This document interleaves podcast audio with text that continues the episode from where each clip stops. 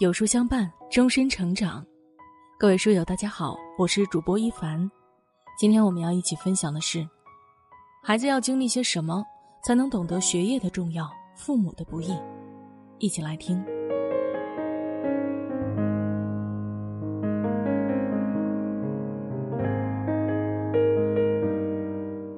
文章开始之前呢，我们先来看两个关于环卫工人的事例。每个周末的清晨，这个小男孩都要帮做环卫工的母亲打扫街道。打扫完了，母子俩还会一起歇一歇，说说话，温情的画面令人感动。一名体型较胖的年轻女子，用手狠狠地拽着一个环卫工人拖行数米，旁边其他环卫工急忙上前拦架，原来是女儿在向母亲要钱。这位母亲已经快五十岁了。做环卫工十多年，一个月才几千块钱。他的女儿也已经做了母亲，还隔三差五的伸手向母亲要钱，不给钱就辱骂、吵架、打架。那同样是环卫工的子女，为什么这个小男孩这么体恤母亲，而那个年轻女子却成了白眼狼呢？蜜里泡大的少年如何懂得愁滋味？有人问小男孩的母亲。你家孩子真懂事儿，是怎么教育的？这位女环卫工不善言辞，说不出太多的教育道理来，有些不好意思地说：“我们穷人的孩子早当家呗。”穷人的孩子中有很多很懂事，也有很多很任性。我相信一定是存在某种因素造成了这种区别。那么这种因素究竟是什么呢？看到下面的故事后，我恍然大悟。某军高中时沉迷网络，时常半夜翻墙出校上网。一日，他暗力翻墙，翻到一半即拔足狂奔而归，面色古怪，问之不语。从此认真读书，不再上网。学校盛传啊，他见鬼了。后来他考上名校，昔日同学问及此事，他沉默良久说：“那天父亲来送生活费，舍不得住旅馆，在墙下坐了一夜。”有没有被这个父亲感动到呢？可是，假如这个父亲的艰辛没有被调皮捣蛋的儿子意外发现，儿子会洗心革面吗？孩子都不是天生就懂得体恤父母的，他们只有切切实实的感受到了父母的艰辛和苦难后，才会对父母心生感激，进而对自己严格要求，不辜负父母的一片苦心。父母过度呵护是一味毒药。当下的中国有一个很可怕的现象：全民富二代。富人家的孩子呀，当富二代养；穷人家的孩子也当富二代养。所谓“再穷不能穷教育，再苦不能苦孩子”嘛。有不少父母不顾家庭资源禀赋差异，百般努力倾尽所有，让孩子享受最好的生活条件。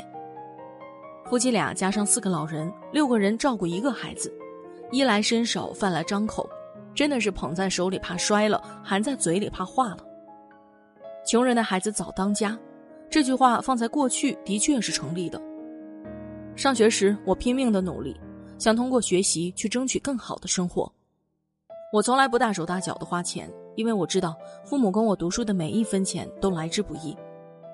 不仅是我，那个时候啊，我身边大多数的孩子都是这样的。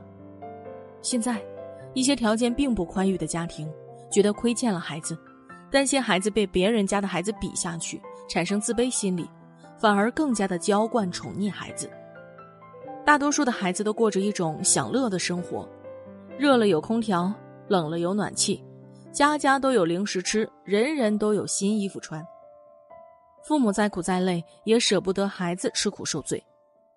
当父母恨不得把全世界所有的好东西和所有的爱都给孩子时，却忘了告诉孩子一件事。生活的艰辛是难以想象的。父母的过度呵护，对于孩子们来说，无疑是一味毒药。孩子们心安理得的享受着一切，根本不知道知足、感恩和体贴父母，更不知道生活的不容易。相反，还滋生出了很多虚荣、懒惰的坏毛病。所谓富贵病、难适应，都是矫情。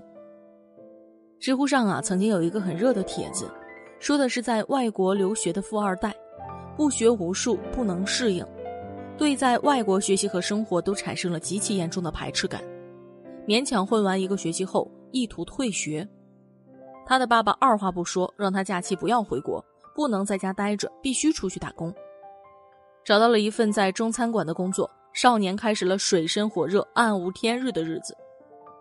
餐馆的老板极其苛刻，什么脏活累活都扔给我，我的主要任务就是洗碗、拖地、剁菜、搬饮料，以及频繁的炒饭。有一段时间，我连做梦都梦见自己在炒饭，还要听命于其他店员的指挥，哪里垃圾该倒了，哪里厕所堵了，他们上嘴唇一碰下嘴唇，我就得屁颠儿屁颠儿的去解决。店里打工的人都没有文化，没有绿卡，不会英文，但我是新来的，而且职位最低。自然没有地位。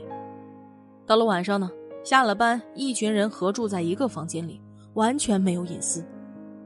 他们睡觉打呼噜，这对睡眠极浅的我来说又是一种折磨，常常整夜整夜的睡不着。这第二天起来干活根本没有精神，这又要被人骂了。一个月后，拿着辛苦赚来的血汗钱，他灰溜溜的回到家里。爸爸意味深长的说了一番话。不是每个人都得循规蹈矩的上完高中上大学，上完大学去公司当上班族的。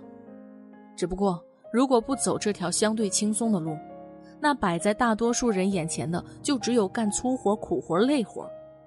可是干粗活也是分人的，有的人干得了，有的人就干不了。有的人没有条件也没有选择，只能干粗活，那没有什么好说的。可有的人，如果明明有好的条件和机会，却任性的放弃错过了，将来啊，可是要后悔莫及的。当然，要是有人天赋异禀，三岁识谱，五岁编曲，或者十八岁就能打 NBA，那这些话不适用于他。否则，好好读书永远不会让人吃亏。从此，少年认真学习，再无不适应。原来所谓的富贵病难适应，都是矫情。吃一吃苦就好了。勤奋和努力是给孩子最好的馈赠。我们没有让孩子远离他乡、异地求学的条件，但依然可以在日常生活里让孩子有更多的体验，提供机会让孩子收获磨练。我的一个侄子参加完中考，接下来就是一个长长的假期，他爸妈让我帮忙介绍到我家附近的奶茶店打工，体验生活。每天回来都有新的话题，要么告诉我们一天做了些什么，要么就是店里来了些什么人，还知道了一些送快餐的骑手和一些业务员的事儿，说的头头是道的。有一天我问他上班容易不，他说也容易也不容易。我上班这几天把一辈子的哥姐都给叫了，脸都笑僵了。我把这话转告给他爸妈，他们倍感欣慰。给孩子再好的教育。都不如让他亲自去感受一下成人世界的不容易。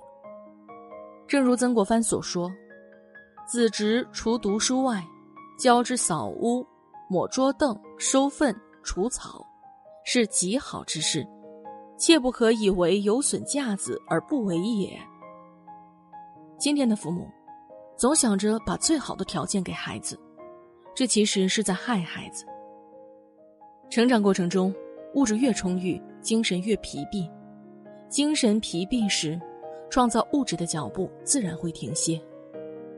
反之，给孩子真实的成长，让孩子懂得困难与艰辛，教孩子珍惜馈赠与财富，引导孩子依靠勤奋和努力，才是对孩子最深邃的馈赠。